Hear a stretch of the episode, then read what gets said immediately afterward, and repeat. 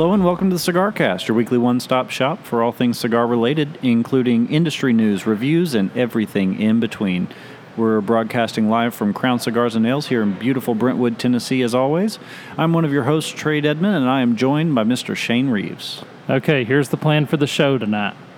I'm going to try to light this cigar, and if this lighter doesn't work, we're going to sign off. That's going to be the end of it. For You're going to be a match guy from here on out. I, I'm gonna set the, I'm gonna set this building on fire so that I can light my cigar. I've had a terrible run of lighters lately. What are you at about a month now that every cigar you've touched has just turned to 10? I don't know what has been going on, but my lighter situation just has been abhorrent lately. What is what has happened to the the blowtorch you brought in here last week? Well, it's it, you you tend to burn a little hot when you use you know that's really for making creme brulee. It's not really for lighting cigars. Well, just dip the foot of your cigar in sugar next time, then you'll be good to go. then I can just have that nice glaze on my cigar. But speaking of which, cigar of the night, the one that I'm fixing to light up. I'm very excited. These just came into the shop last week. So the first time I bought this cigar, I had to buy three other cigars with it. Avo had a Flavors of the World pack, and that was the only place you could get the Avo Nicaraguan when they first come out. So I bought the four pack just so I could get the Avo Nicaraguan, because as you know, I'm dedicated to Nicaraguan tobacco. I, I noticed that doesn't have an orange band. I'm a little concerned. Well, the Fogata does. Oh, okay, there we go. And all. And this one, you know, I love this cigar. I'm going to enjoy smoking it tremendously tonight. But I do have a complaint. If you're going to call it the Nicaraguan, it should be a Nicaraguan Puro. This is a Ecuador wrapper. It's a Dominican Republic binder. The filler's Dominican, and the filler is also Nicaraguan. So there's only one piece of Nicaraguan in there. Hmm. If you're going to call it the Nicaraguan, shouldn't it be a Puro? I would I would imagine it w- would be, but you know, it's you said the wrapper's Nicaraguan. The, well, no, the wrapper Oh. is Ecuador. Oh, well then maybe they're just going for the old school flavors of Nicaragua without actually it's like going to a really nice Cuban restaurant. You feel like you're there, but you're not actually you're just experiencing the flavors. Well, and also this was Avo's first foray into the Nicaraguan market. Okay. So maybe they said, okay, Just we'll dip put a a toe in the water. yeah, we'll put a little Nicaraguan in it. We'll call it a Nicaraguan. Let's see how that goes. Hmm. So that must have been it. But I'm fixing to light this up. What are you smoking tonight? I so I've I really like crowned heads, er, and I've smoked a lot of them on the show. But when I'm not on the show, a lot of times what I go for is a Roma Craft, and I feel like I haven't done this brand justice. Hey, it lit.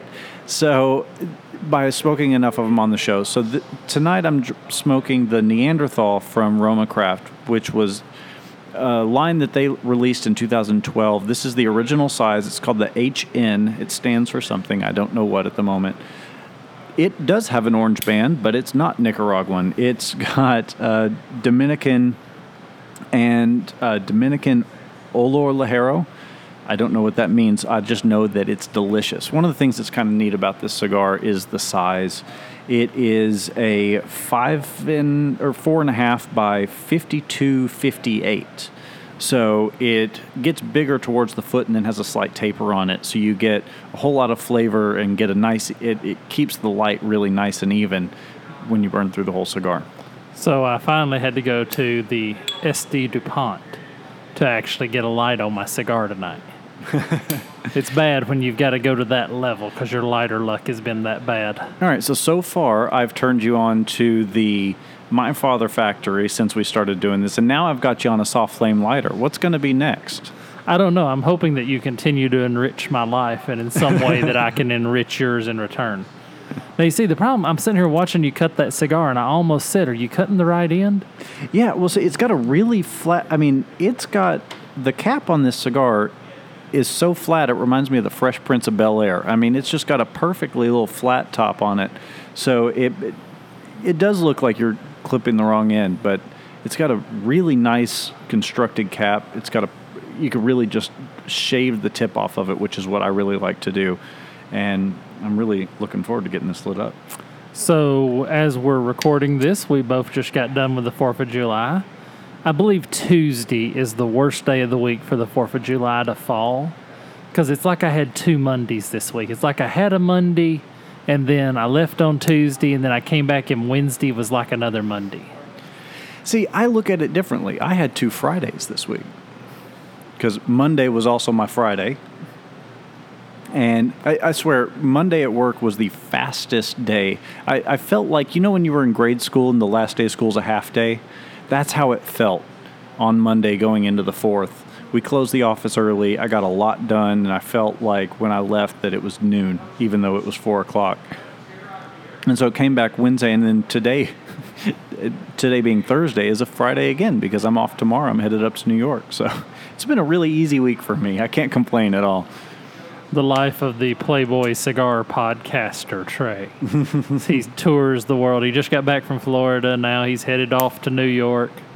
I wish I was doing something a little more fun, but it's still good to be, get out of town. Well, it's good to get out and get to unplug, even if only for a little bit. Just Exactly. anything to get you out of the regular rhythm. But so, what did you smoke on the fourth? Let's see. On the fourth, I smoked a uh,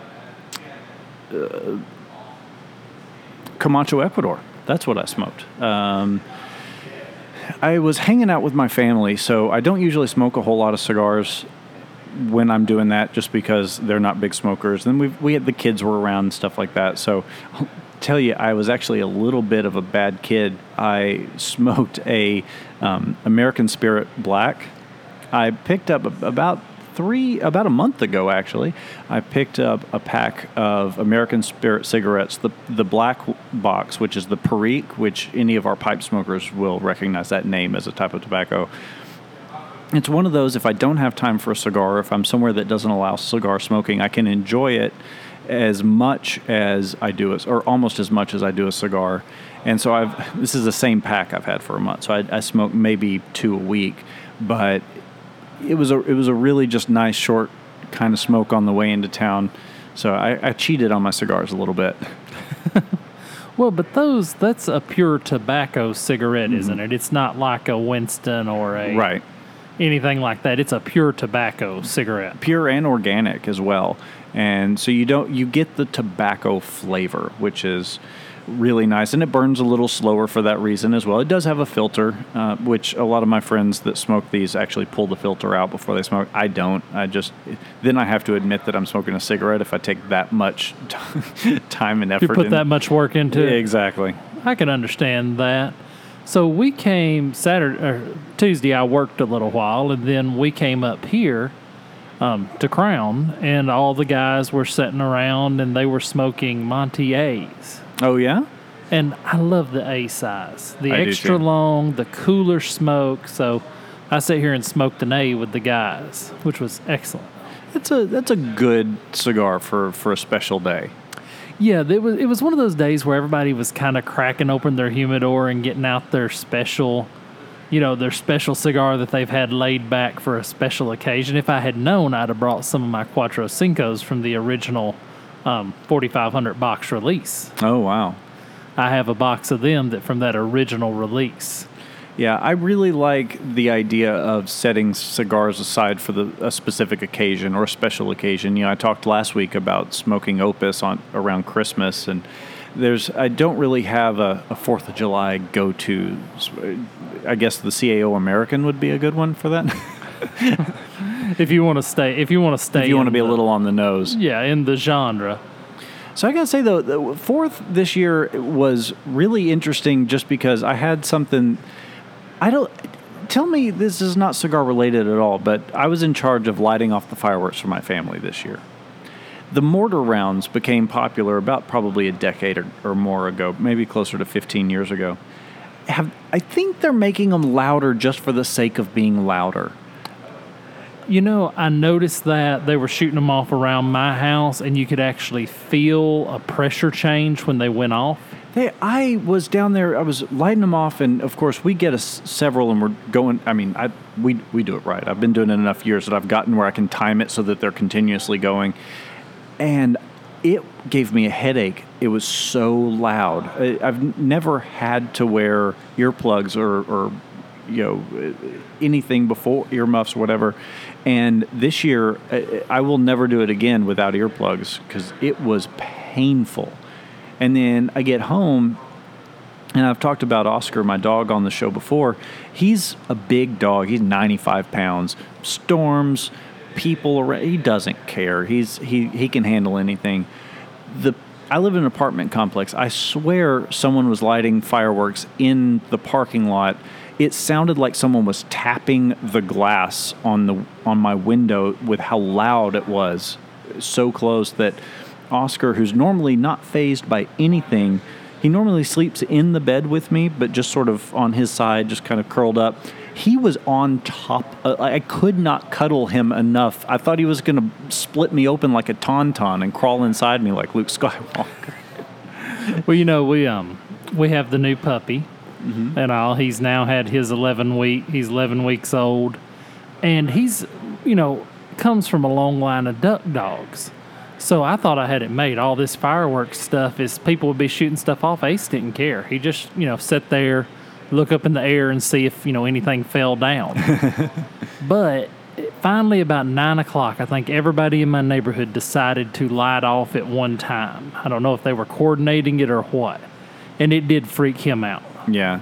Well, there was. I, I think it's a combination of, the, of the the extra loud that they've added to it, but it felt like more. I, I've heard people complain for years about all the people staying up way too late, shooting off fireworks and annoying the neighbors. Never run into that until this year. I think it was about 1 a.m. before they finally started shooting, stopped shooting fireworks outside my place.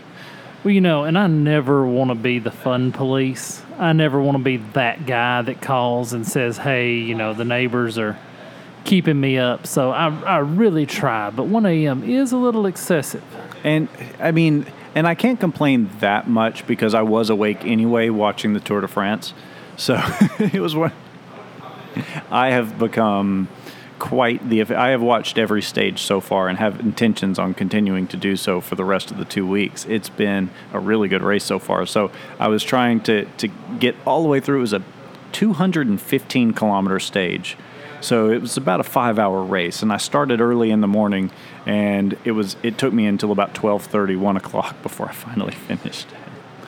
Well, like they all set off at once, but after that, by 10 o'clock, it settled down around my house, and it was okay. And Ace chilled back out and was just fine. So it, wor- it worked out all right for the fourth. But I had that Monty A, and they got in the shop the new Camacho barrel aged Nicaraguans. Have you had one yet? I I've almost had- grabbed one for the show tonight.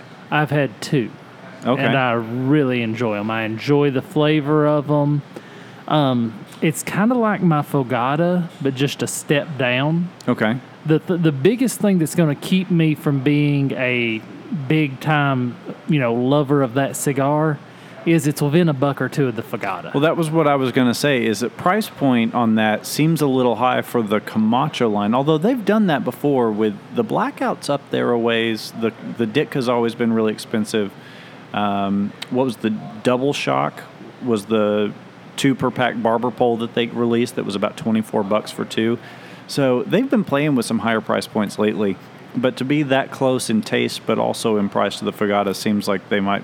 I don't know. It's it two different marketing strategies between Avo and Camacho, so it may work out. Well, and there's people that are going to, you know, there's shops that are going to carry Camacho that are not going to carry Avo and vice versa. Mm-hmm. But in a shop that carries them both, I'm probably going to reach for the Fogata more often than I do the the Camacho brand of. But very good cigar. Mm-hmm. Cannot complain about the taste of that cigar. Um, I was really surprised to see them. I didn't think we were going to get them in here till after IPCPR. Yeah, I really didn't either, uh, at least the way Austin was talking. But, you know, I've heard some mixed reviews on it, people liking it, not like I'm definitely going to give it a try for myself. But it has been really fun um, you know, seeing all the reviews of a new barrel. Because I haven't seen, they've done a barrel age before, but I haven't seen one, a new one come out in a while. So I've been pretty excited about this. Well, and I really liked their American barrel age, but again, it's kind of one of those things. Okay, to me, a Camacho should be four or five dollars cheaper than an Avo. You're When- showing your cigar age there a little bit. Nothing's four or five dollars cheaper than Avo anymore. Well, yeah, used to Avo was way up there, and everything else was kind of down. Now they've all kind of fell into line. Avo just hadn't raised their prices, and everybody else has. Exactly. But I don't know. I've got to get over that part where I'm thinking about that. But now on our canoe trip, you were smoking a Ecuador on the canoe also. I was. I love that cigar. It's and you were smoking one when I got here this afternoon. It's just. I think it's the best cigar that Camacho makes right now. It, I remember when it came out. I was repping in Atlanta at the time, and there were only a handful of shops that carried it, and so I called on those shops a little more than I did their neighbors, just so that I could get my hands on one. I, I don't. The Corojo is probably my second favorite. It was my favorite up until that point. One of the things that has renewed my love for that cigar is the BXP that they came out with. So they did a Camacho recently released a box press version of across their line, and I, have we talked that, about this on the show before? That is the size that that and shape that that cigar was made for. All of those blends do so much better with that little bit looser roll and the box press shape. And I'm not a box press fan. I'm not a gigantic box press fan, but I, I say that all the time, and here I am sitting with a box press in my hand. And last week I smoked a box press. you know, Austin gives me a hard time about that all the time because of how often he sees me smoke. Like the Flor de las Antillas by My Father Cigars for the longest time was one of my favorites. I haven't smoked one in a while. That might be my second cigar tonight. Um, you know, it, it's I always find myself enjoying cigars that are box pressed. Even if I don't enjoy, if, if if I have the option between a round and a box press, I'll usually take the round. But there are so many good cigars that you can only get in a box press, and I'm not going to let that scare me off. Yeah, I mean, I'm like you. All things being equal, I'm going round. But, and actually, I would much rather have a torpedo than a Churchill just because I like the way the torpedo edge concentrates the smoke. That that is one area that I, if if a cigar only comes in a torpedo, I will just not smoke it. I don't like the tapered end of a torpedo. It just it doesn't suit my mouth. Well, you talking about the Tour de France. Excuse me for a moment.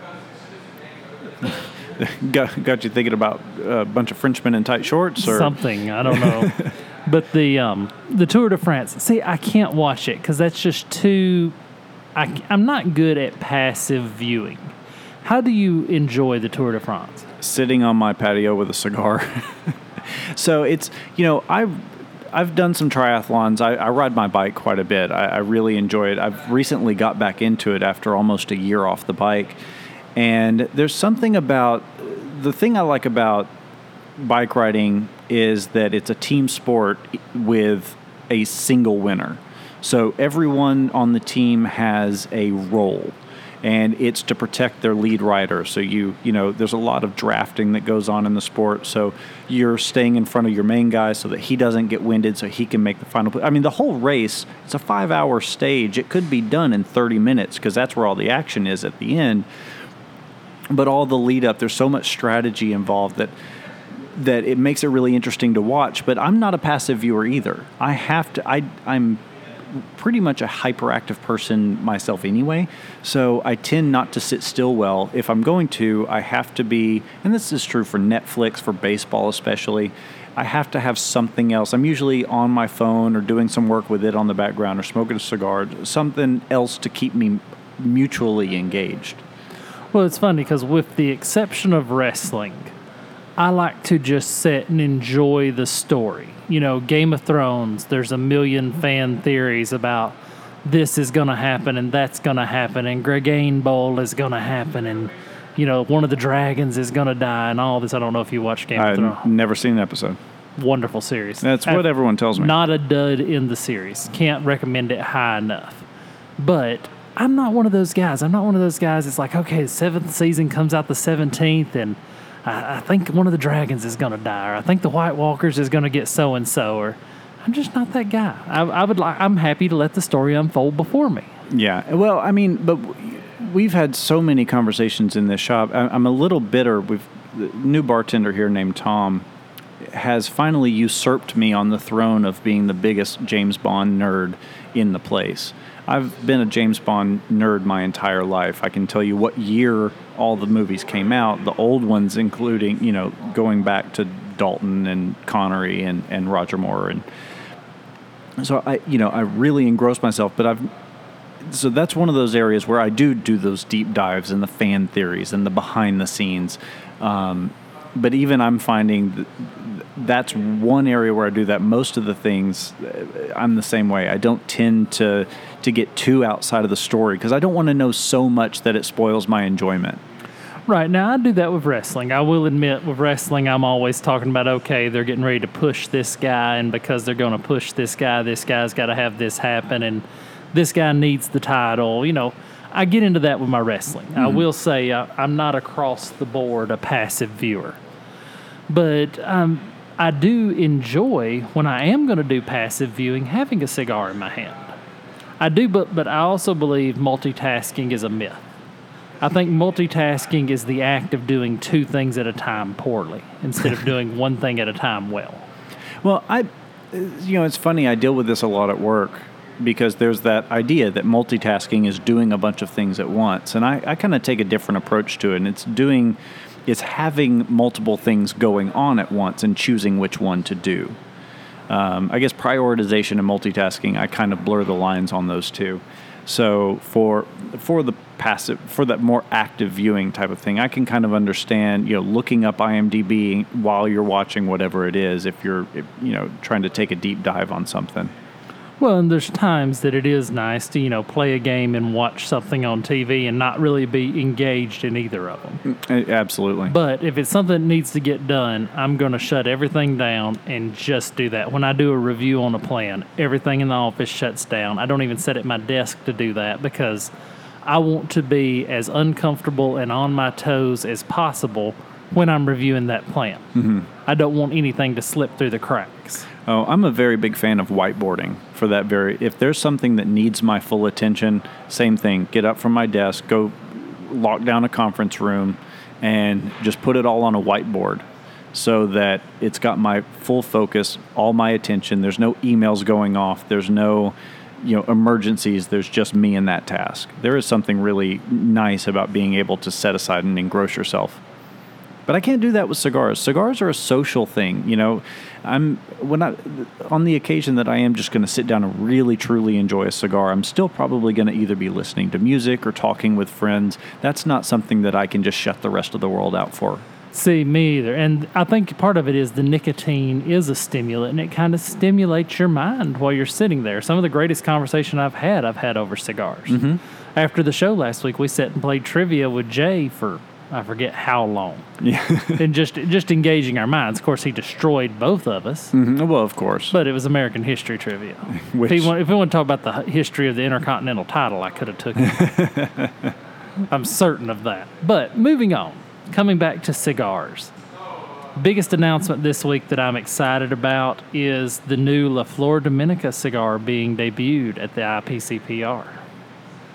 So I've seen that, but I haven't really read much about it. Tell me what's going on there. Well, they're calling it the La Volcada, and it's after a tango dance move. Which I, when I heard La Volcada, I thought it was you know volcanic tobacco or something. but it's going to be a seven x forty-eight Churchill. It's got a Mexican San Andreas Rapider. The thing's gorgeous. Oh yeah, Ecuador Corojo and Dominican fillers. Pricing at twelve bucks.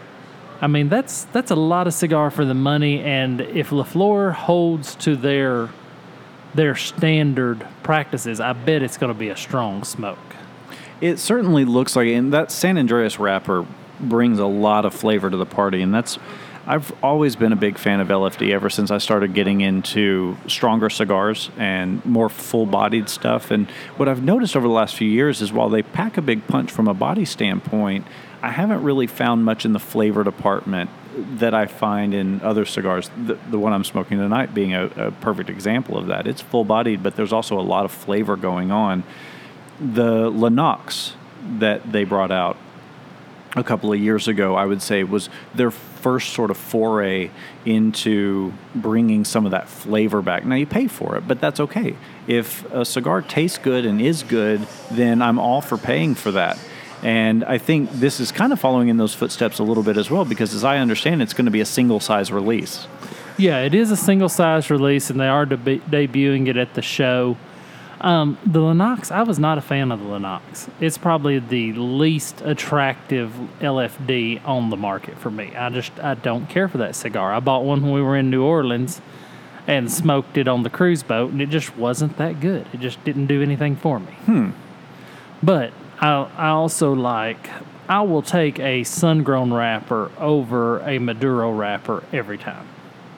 I will too. I feel like even though it's not as dark or rich a fl- uh, wrapper or flavor, I feel like I feel like you get more complex. I feel like it plays well with others.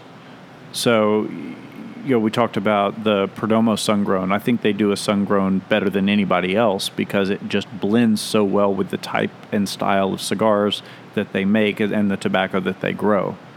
Well, and I've already spoke to Austin to be certain that the new Undercrown Sun Grown is going to be coming to this shop after the show. Matter of fact, I may have voiced, the hey, if there's an Undercrown sun grown sampler comes into your possession, one of them needs to wander into my locker. Grow if you legs. smoke that before it gets to me. well, you know me, I try to get ahead of the game whenever possible. There but you go. Another big deal that happened this week we took another step toward the FDA getting the exemption for premium cigars. And all the House Appropriations Subcommittee on Agriculture. Say that five times fast. Yeah, it, I hope that's one of those deals. I always feel like the more adjectives involved in a government office, the less important that office is. Probably so. But they approved the legislation this week. So we've now taken the second step toward getting premium cigars exempted. It's still under the same um, guidelines we talked about last week. So they didn't change the language or anything. They just went ahead and approved that bill. So what's the next step? The next step, that's a good question. Um, and it's got to go to the Senate. Okay. Yeah, Senate yet to be introduced legislation. And there's been a lot of really good letters. Have you read some of these letters that these cigar guys have been writing to? I haven't. Um, a lot of really good letters talking about you know the studies that were done. Premium cigar smokers less than one percent, which is statistically irrelevant. Irrelevant is kids.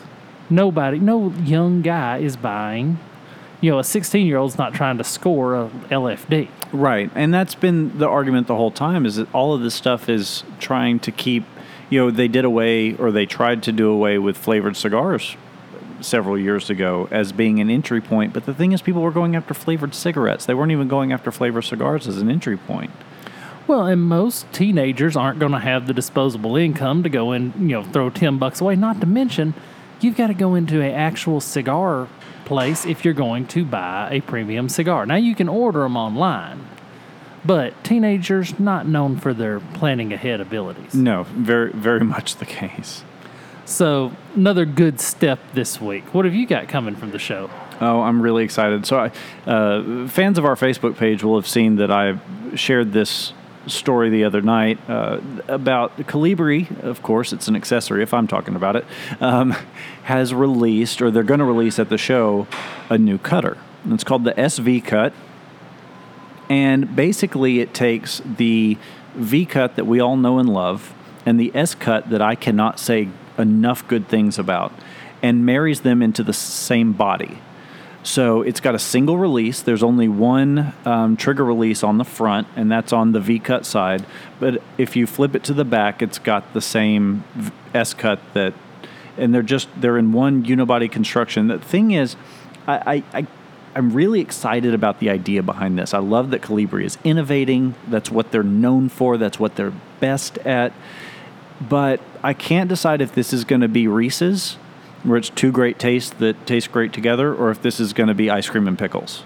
You know, I, I feel like this has the potential to work so well in all of the promotional photos and i actually follow the marketing director for colibri on instagram and i've seen some pictures of it out in the real world so to speak but i've not seen any with the blade deployed so I don't know what it looks like. It seems to me that there's going to be some air gap between the V blade and the straight blade, which to me looks like a perfect opportunity for tobacco dust and debris to get caught and jammed.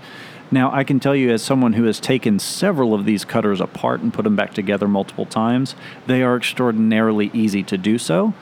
So if it comes down to if you're the kind of guy that likes to take things apart, fix and, and clean, you know, if you're the kind of guy that likes to field strip his gun just for the sake of cleaning it and put it back together, the the likelihood of stuff getting jammed in this may not be a deterrent for you because it gives you an opportunity to play with it on a different level.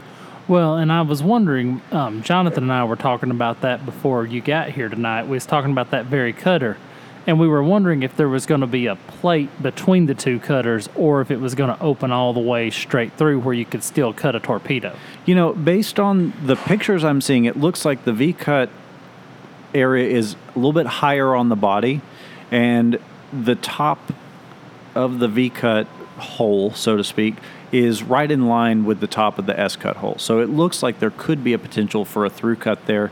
If they do do a plate, then I think you're going to run into the same problem that I have with the I forget what they call. It. I think it's like the S cut, the perfect cut or whatever, the one that has the back to it, which is Right. it just creates a little area for debris to catch. Yeah, you know they they tried to idiot proof it, and I have a solid view on idiot proofing anything.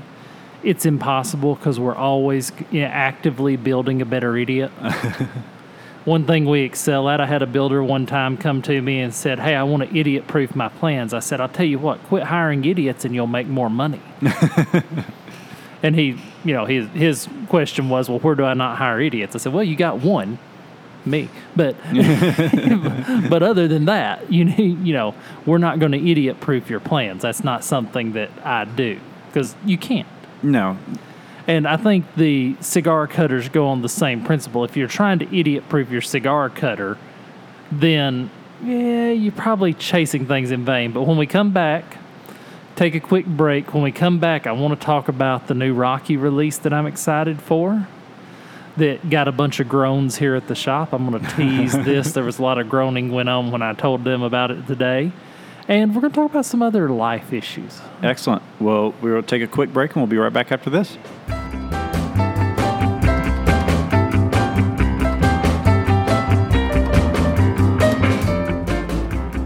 Shane here with your cigar etiquette tip of the week. When you find yourself in the shop and a new person comes in, if they're sitting at the bar just enjoying themselves, feel free to go have a cigar with them and get to know who they are and their story. But if you find someone sitting at the bar and they've got their headphones on and their computer in front of them, please don't interrupt their enjoyment of their cigar.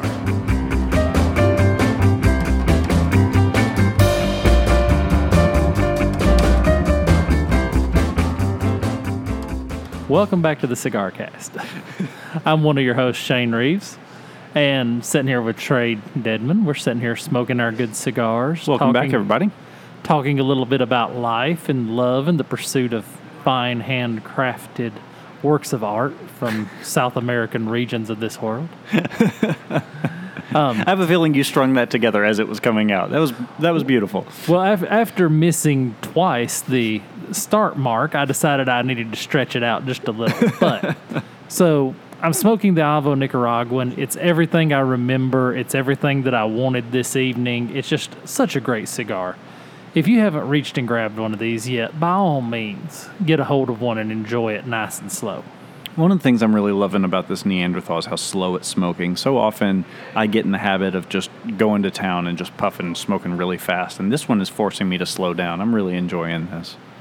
Well, it's kind of always sad when you're sitting there smoking and you're in the middle of a really good conversation.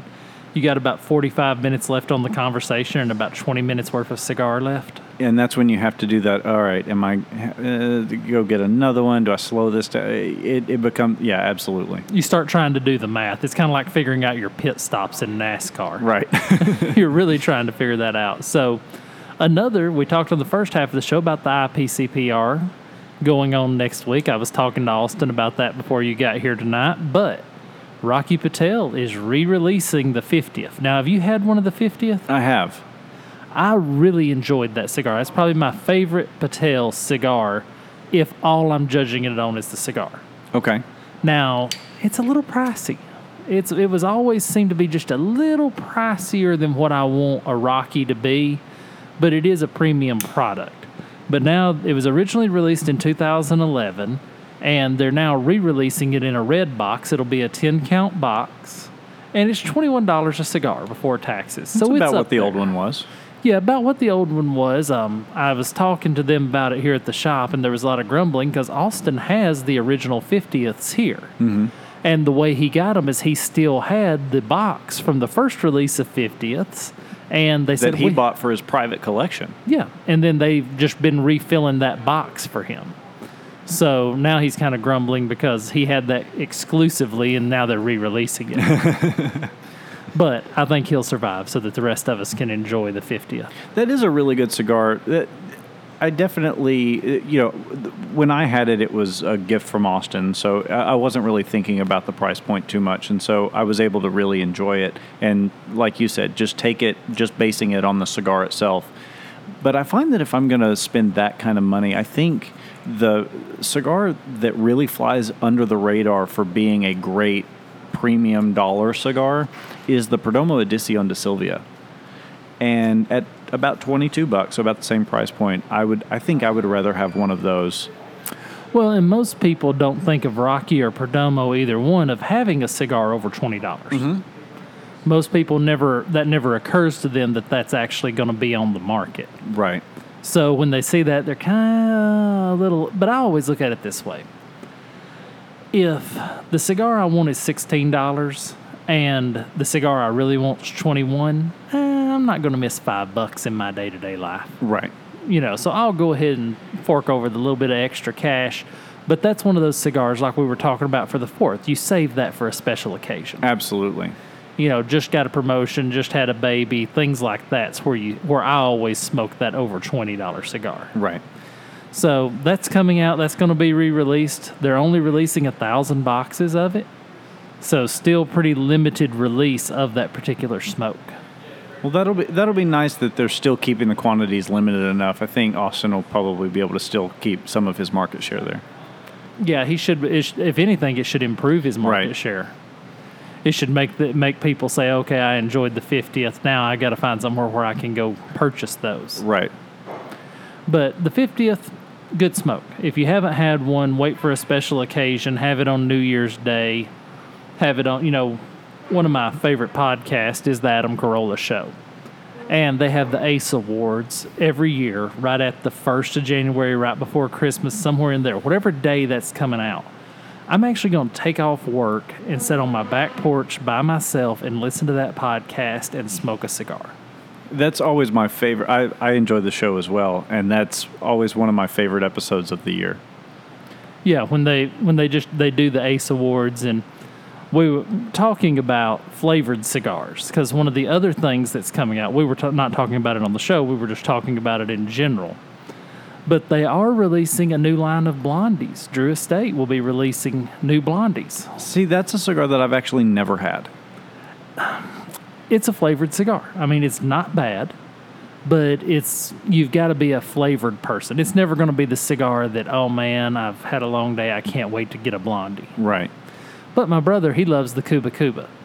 You know, that's a great cigar, a great cigar for the money. They have it in the Maduro and the Connecticut. Has a little bit hint of sweetness to it, has that sweet oil in it. I enjoy that particular cigar, so I'll probably try these. One of the new blondies they're releasing is a Candela. I'm interested to see how that creamy sweetness flows together. That so it's going to be the sort of I hate to use the term artificial because it's a natural sweetness, but that kind of artificially added sweetness combined with the candela. So it's going to be like uh, what a mudslide. Probably be something along those lines. I'm interested to try it just from the standpoint of I love something different. I'm always going to be excited when I can have something different. But coming back, you and I were discussing this. One of the other things they're going to release at IPCPR is the new Quesada Oktoberfest. I just saw that. I've always been a really big fan of that cigar. See, I've never liked it. It is one of the few cigars that I buy a box of every year. I know that'll probably surprise you, but for the last three years, I have bought a box of those Oktoberfest, and so far, in each of those three years, it has gotten better each time. Well, the 15 I liked, the 16 I didn't care for at all.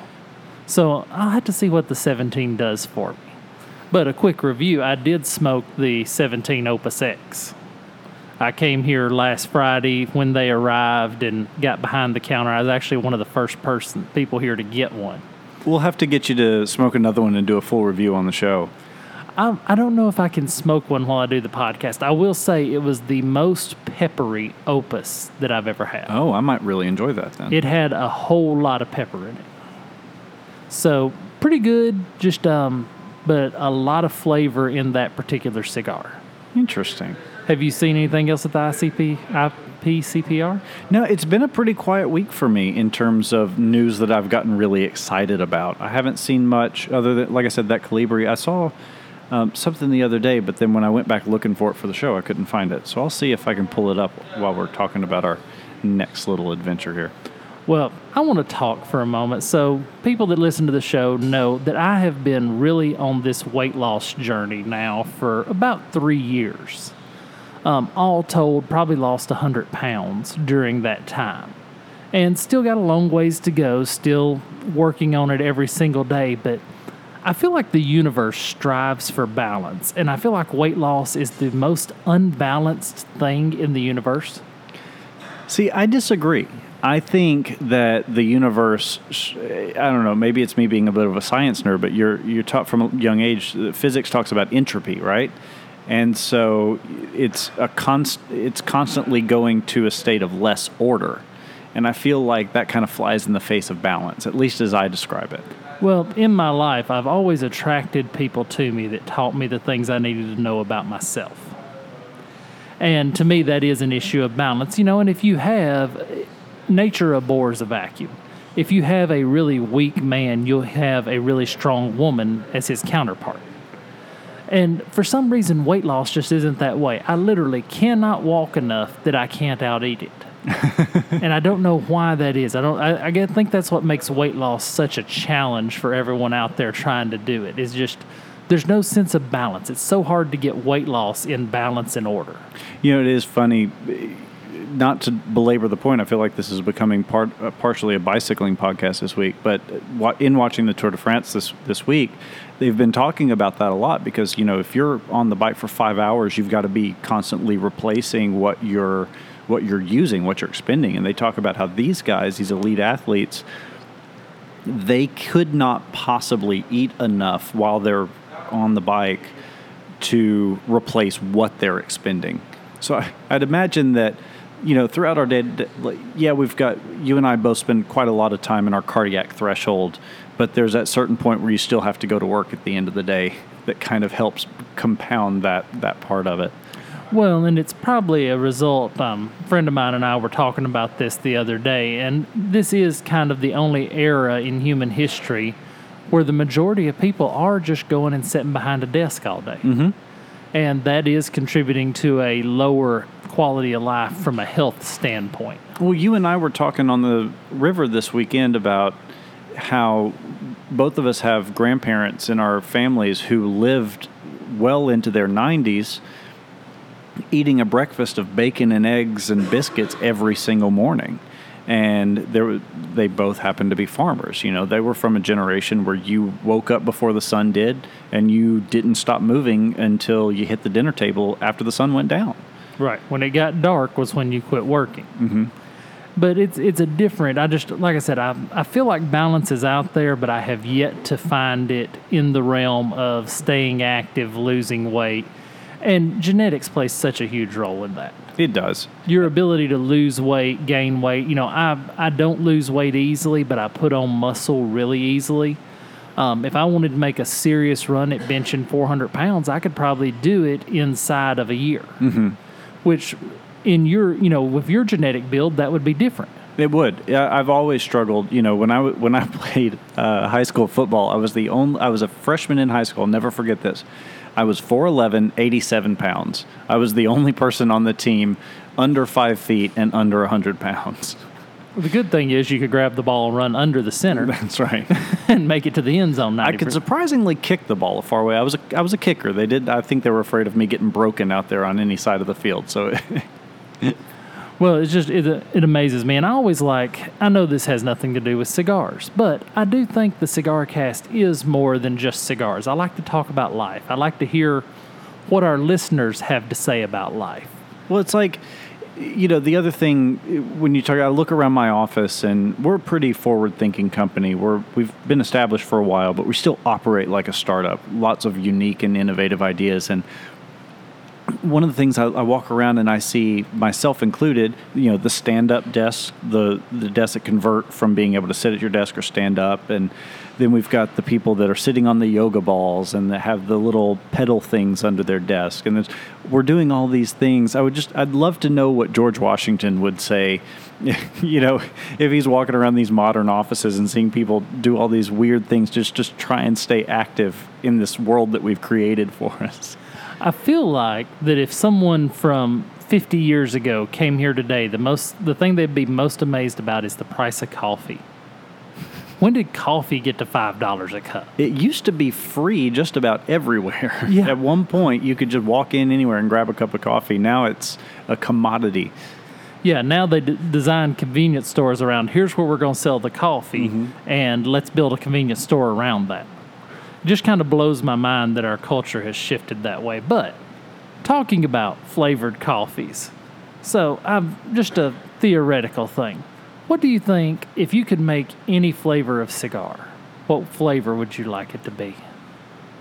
Ooh, that's a tough one. You know, I had someone I had someone ask me the other day what the best cigar to pair with a milkshake would be.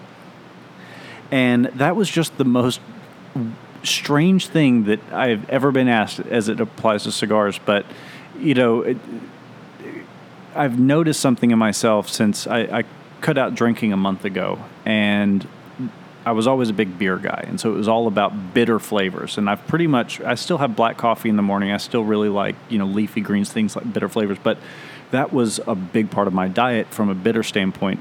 And so now that my now that I've cut that out, my body has kind of swung the other way to the point that I've developed this unquenchable sweet tooth.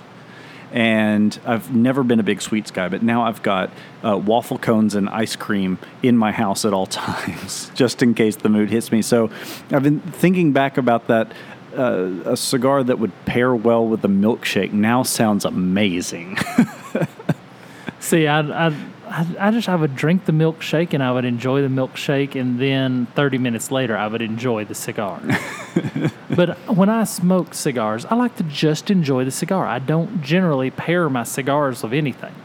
Now, a lot of guys pair it with certain teas, and we'll do a whole show one day on how to pair it with teas and how to pair it with other different flavors. But mm-hmm you know, they have these steak dinners where you're actually eating a piece of steak and taking a puff of a cigar. That just does not seem exciting to me. See, I do miss the days when you could sit at the table and smoke a cigar while you were waiting for your food and then pick it up and smoke it immediately after. And there's still some dive bars around here where you can do that, although the food is not exactly steakhouse quality.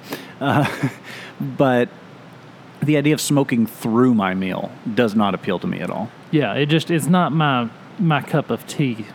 pardon the pun and all. But if they asked me, Shane, what flavor of cigar would you like Drew Estate to produce? Cinnamon Toast Crunch milk. the milk, just the milk left over at the end of the bowl. Right. Don't want the Cinnamon Toast Crunch. I just want the milk at the end of the bowl. That to me is the greatest. That's the king of flavors to me. I would love to know how that would marry with the idea of smoke. You know, I think of that being so sweet and that it would be hard to. But this is coming from the guy that just said milkshake, so I guess I really can't belabor the point too much. Well, and my wife, she always says that the tobacco is like smoking a Snickers bar. Huh. Because it has that deep, rich, chocolatey flavor, and she really enjoys it. It's just, she says it's like smoking a Snickers bar if you could keep a Snickers bar lit. Well, I did have a uh, part of the Nub Cafe series recently, and the Nub was a cigar brand that came out and was really white hot when they first. It was kind of what led to the big ring gauge trend that we saw a few years ago. And then when they came out with the Cafe series, I, I had I think it was the Mocha, so it was their darker Maduro. And I gotta say, I, as not a fan of flavored cigars, that one really I think knocked it out of the park. Those were really good when they first came out, but it seemed like the later releases just weren't as good. I think I only ever had the one, so I couldn't really speak to the, the later releases. But I could, yeah, unfortunately, that happens with so many cigars. Yeah, they get a big hit and then they start producing them really quickly. And, you know, famously for me is the Casa Magna Colorado Robusto. it won cigar of the year and they were amazing, but every sick every shipment they got worse and they got worse and I haven't had one now in, you know, 2 years because it's just the the quality just fell to the point that I couldn't tolerate it. Well, speaking of quality, quality doesn't always equal price. Let's talk about this week's cigar under eight dollars. Hit the accordion. I've got I've got a really interesting story. Uh, you know, Shane usually brings us the cigar under eight dollars every week, but this week I had an experience with one. So I, I rejoined the poker game for the first time a couple of weeks ago, and so part of the haul were three Oliva Reserve Connecticut's. Now, I am not a big Oliva fan. They just they're a lighter cigar. They don't really fit my palate. They may they're really well constructed, but it's never been something that I lean towards. And furthermore, I'm definitely not a big fan of Connecticut's for that very same reason. Well, so last night I get home from work and I'm about to queue up the Tour de France and sitting on my back porch and I light up one of these Oliva Connecticut's just because it's what I have. And the one I was smoking was the Churchill, so it was about seven by fifty, I think. And I'll tell you what, I smoked that thing to the nub and enjoyed it so much that I lit another one up right behind it. I loved that cigar. It it's one that I will now venture towards. It's one that I will now go in the humidor now that I know how much I like it, and I will pick that out.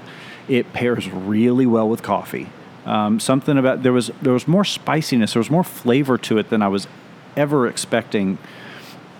And so pairing that with you know black coffee, bitter French press coffee, which is what I drink, they went really well together. It was, and I smoked another one on the way to the show tonight. I mean, I cannot get enough of this cigar right now, and I mean it's just shy of eight bucks. I mean, after tax, you're probably gonna inch over the eight dollar line a little bit, but I cannot say enough good things about this cigar right now.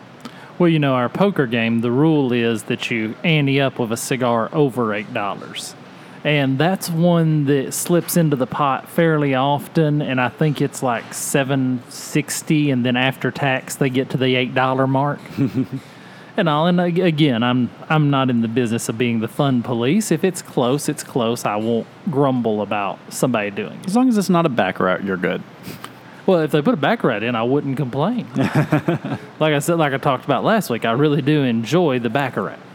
But yeah, that's a good cigar under eight. It's also a good introductory cigar if you're mm-hmm. just getting into the biz, you know, into the cigar lifestyle. And I would say, especially with the flavor that I got, maybe it was just my palate was in the perfect place for it yesterday. I, although I enjoyed it just as much today on the way down here. It's, I think it would make a perfect second cigar because of how much more flavor it brings to the party. I think, you know, we talked last week about, you know, the Rockies and the Perdomos as being a great entry level Connecticut cigar. This one, I think, builds on that principle a little bit, gives you a little bit more, starts starts to open your eyes to what's possible out of a Connecticut cigar. It's still not as good as the San Cristobal Elegancia, in my opinion, but it was just it really opened my eyes to a cigar that I probably have walked by in the humidor uh, so many times and would never have picked up on my own. But it, it definitely opened my eyes. Well, the other cigar coming out, the ICP, IPCPR, that coming out, that's going to be a very good cigar. We spoke about the Undercrown Sun Grown. I think that's going to be very good. And then the um, the new Oktoberfest is coming out, so I'm glad that you're excited about that because I'm not really. I'm not an Oktoberfest guy, but I'm not a Quesada cigar guy. And we don't really get a whole lot of them in here, so I don't know if I'll be able to get them from Austin or not. But it's I'm definitely looking forward to it. Uh, Belle Meade Cigars up in uh, Nashville tends to do an event around it um, every year, so I'll probably head up there and hang out with those guys uh, to get my box this year. But I'm I'm looking forward to it. It's one of those that I'm not a huge fan of the rest of their line, but something about that you know early fall you know palette change that I undergo, it just tends to really suit it Well, and mo- it's priced really well. Yeah, the pricing on those is excellent, which I think I may have to break down and buy my first box of Crowned Heads product. I may have to go ahead and purchase a box of the 2017 Las Calaveras. Ooh, it is a banner day. that's just a cigar that continue. I came in tonight and Bo was here and he was smoking one. And I thought, man, that looks good. It is good. Those I've smoked two of them and I've enjoyed them both immensely. I may have to break down for a box purchase there, but that would be the first box of anything from Crown Heads that I've ever purchased.